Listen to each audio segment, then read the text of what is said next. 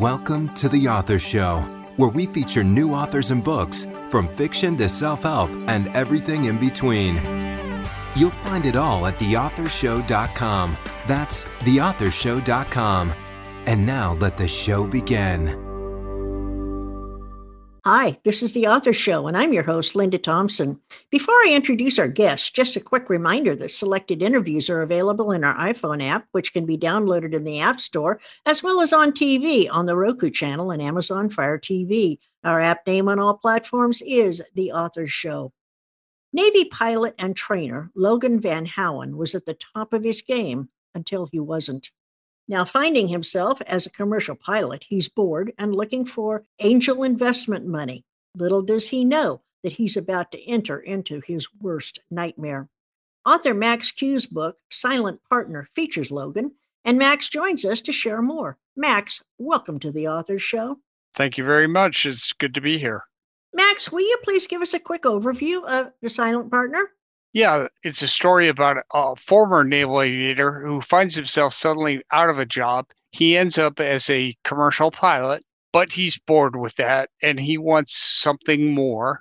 Essentially, he decides to go into business and he needs an angel investor. Now, the business he's chosen is actually mini storage, which is a pretty good business back in the day. Unfortunately, the partner he chooses turns out to be a world class criminal. And it just kind of goes from there and gets pretty exciting. I can just picture all sorts of things in a mini storage place. So, yeah.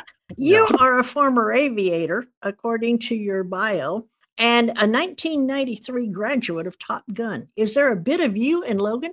Sadly, I would say there is. I say sadly because Logan is he's a good guy. He's fairly brave. He's fun to be around, but he's grossly naive. His naivete is, is gargantuan. And I'm kind of like that, I'm afraid. Yes. well, while you were writing Silent Partner, were you thinking of any specific type of reader? I was looking to uh, write something that people would want to read, essentially. And it would help if the reader was interested in aviation, because there is a bit of that, but not too much. I didn't want to turn people off that maybe didn't care so much about that. There's a little of everything in here. There's uh, information, a storyline about piracy, about drug dealing, about organized crime, about clandestine operations. So it's a pretty exciting story. This is your first novel, I believe. Is there any other author you think may have influenced your style of writing? Yeah, you know, I consider myself somewhat well read, but with this type of genre, I kind of lean on Clancy. James Patterson always interests me. And then every once in a while, I'll lean back uh, and touch on more classical authors like Mark Twain or uh, Harper Lee. But this particular story, that doesn't happen quite as much because this is more of a modern day kind of thing. And when I say modern day, it's actually set in the 1990s. So it's really not that modern day. It's almost pre cell phone, right? uh, yeah. Well, Max, what sets your novel apart from others in the same genre? Well, I think one of the things is a lot of the information in the book comes from firsthand experience, not with the drug dealing, but with the aviation portion, I would say that, you know, when I talk about engaging fighter to fighter in simulated combat, I'm kind of speaking from experience. So that helps a lot. That certainly and, brings a lot of realism to it, doesn't it? Yeah, it does. And some of the things I didn't know a lot about, I don't know any Colombian drug lords. So I, there is a bit of artistic license in that regard, but I think that it's very believable and readable. And I hope folks check it out. If you were to compare Silent Partner with any other, what would that other book be? Mm, that would be a good question. You know, I, I like The Hunt for Red October. I like, I'm going to be naming mostly Clancy stuff, but some of John Grisham's stuff would fall into the category too. It's kind of a mishmash of genres, really, if you think about it. I tried to stick to, uh, you know, there's a lot of naval stuff, there's a lot of espionage, there's a lot of organized crime, but it's a mishmash of things. So it's Tom Clancy meets John Grisham is kind of how I would describe okay. this. Yeah. Well, parts of your story revolve around actual people and events, such as Pablo Escobar, Tailhook 91, and the Top Gun training. So, would you classify your book as a historical fiction thriller? It kind of is, but yeah, I would. I would. That's exactly what I'd classify it as, I guess, because, you know, the thing I find about this fiction work 90% of what's in here is real and true, but it's given a little twist to make it ultimately a big uh, falsity. Uh, you know, it's fiction. So it, it didn't really happen, but it could have because a lot of the stuff in it did happen. So, in that regard, it's very realistic, I would say. Well, let's dream a little now. If Silent Partner were made into a film, who would you choose to play Logan? Well, I would say that a new director would probably want to cast new actors just because it would be cheaper. But if we were dreaming, I'd say Tom Cruise would be good or Brad Pitt, uh, one of those guys. But that would cost a lot of money to get one of those guys. So I don't know. I don't know if we'd have success there, but uh, those guys would work. Right. Will Logan return to us in a sequel or maybe a series? Yeah, I have planned on making this a trilogy and it may go beyond that, in fact. And I'm well on the way working on my second book. So, yeah, we're going to see a trilogy. You know, the story arc, it's going to get better as we go. It's already looking pretty exciting. And this was a good start. So, I'm pretty excited about the whole project. Do you have a working title for book two? I do. It's still in flux, though, but it's either going to be Sweetwater or Agua Dulce. And I haven't decided whether I want to go with a Spanish title or an English title. It's same same same thing there. So Max, have you always wanted to be a writer?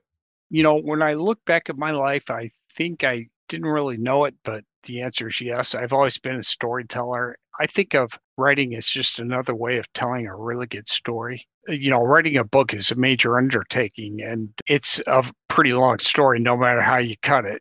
This thing weighs two and well, I think it weighs a kilo, two and a half pounds. So a lot of words in there, but they're good if I do say so myself. What would you say has been the most rewarding experience for you since publishing Silent Partner? Uh, just seeing other folks take an interest. I really dig the fact that, well, for instance, you and I are talking right now. That's rewarding. That's fun for me is to see it kind of take on a life of its own. And it's beyond me now at this point. The words have been written, so others are going to help me with the marketing. And if it meets with success, that's all the greater. I'm looking forward to that. But if it doesn't, writing it was still a great adventure. When you began writing, or when you thought of the concept and you started really figuring out in your mind what you were going to do with that concept, were you focusing on characters or on the plot first? I was focusing primarily on the plot first and then characters. I can see that, you know, if you have a character that's so compelling, you might want to focus on them and build the plot around it. But uh, with this and with both of my works that I'm working on as we speak, I think it's plot first for me right now. I mean, I have some compelling characters. I think uh, Logan's going to get more compelling as the story arc continues through book two and three. He's pretty compelling right here, but it all started for me with the plot. Is there a primary message or maybe a moral of the story in Silent Partner that you would like readers to take away? Uh, yeah, I think basically the short answer is, uh, you know, excessive greed or avarice or wanting to be number one or be a success in the eyes of society isn't nearly as important as being a successful husband and father. And sometimes that's hard in the world we live in for people to get through their skulls, especially if they're not as smart as Logan seems not to be. but uh, yeah, eventually you've got to learn that there's a place for being competitive and that sort of thing. But at some point, you've got to take a step back and say, what's really important here? It, you know, is the next dollar or my next success in my career, whatever that may be. In this case, with him, it's uh, he started as a fighter pilot. then becomes a businessman and he thinks that unless he's successful in business, he's really not a success. So you can kind of lose track of what's really important. That would be the basic message. At the beginning of our conversation, you mentioned that Logan was a little bit of you. And you've had, you got the pilots, uh, the Navy pilot, the Top Gun pilot, and all of that. But you also said that you didn't know any drug lords or any real criminals. So, what kind of research was required to put the rest of your story together? The thing I'm finding the more I write, it's less about writing and more about research. If you have a lot of important material that you want to put into your, your story to make it realistic, and I think that so far for me, fiction is a lot of truth that leads up to a great lie that ultimately expresses truth. The truth in this case is that excessive greed is bad. Max, this is where I get to ask Will you please read a short excerpt from Silent Partner for our listeners? Absolutely. Now, I've picked a part that happens in an abandoned silver mine in the northern Nevada desert. So uh, from there, we'll uh, go ahead. Suddenly, something dropped from the shaft's opening and landed on the sandy floor not far from them with a thud. It uh, reminded Logan of the long sticks of elk sausage his grandfather used to bring home at Christmas. A serene wisp of smoke, like that of an incense burned in some ancient incantation, rose from a thin cord attached at one end but there was nothing sacred or serene about the large stick of dynamite nearing the end of its fuse. They both ran. Lewis headed back toward where the money had been buried, and Logan scrambled toward the dynamite. He picked it up and chucked it up the shaft. But the distance was too great, and the shaft was too narrow, and the stick did not clear the tiny opening but bounced off its sides before it became a gravity slave. Logan did not wait to see the result. He continued his dash deeper into the blackened void of the shaft. His only reference in the space time continuum was the narrow beam of light ahead. The shaft bent slightly to the left, and he rushed headlong into the blinding light that poured from above. It would have been certain death had he been taking his steps more cautiously. He would have uh, been blinded by the sun spilling from the mine's main shaft, and his next step would have been a drop of 300 feet.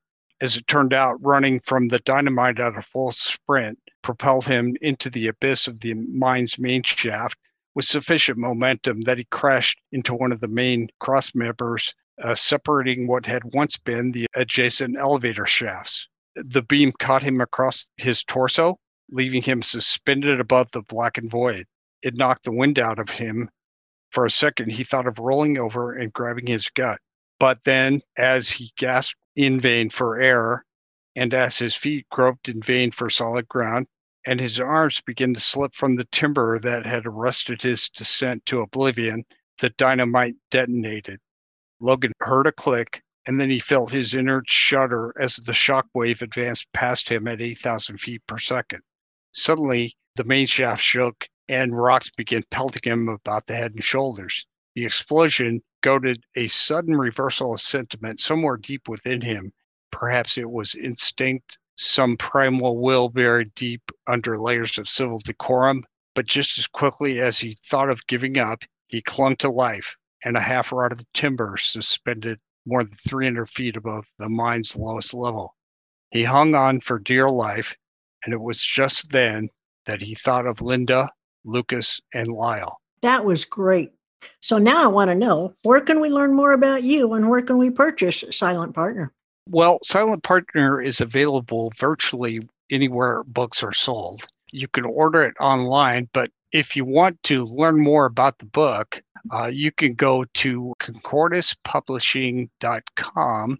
There's little excerpts about me, about the book, little snippets where the book can be ordered, but mainly our distributors Ingram Press. That's another place. But if you have questions about ordering in bulk, you would contact my publisher at Concordis Publishing. And the guy's name is Rodney, be the guy to talk to. Now, if you just want to buy single copies, it's going to be everywhere. We've been talking with Max Cioux, author of Silent Partner.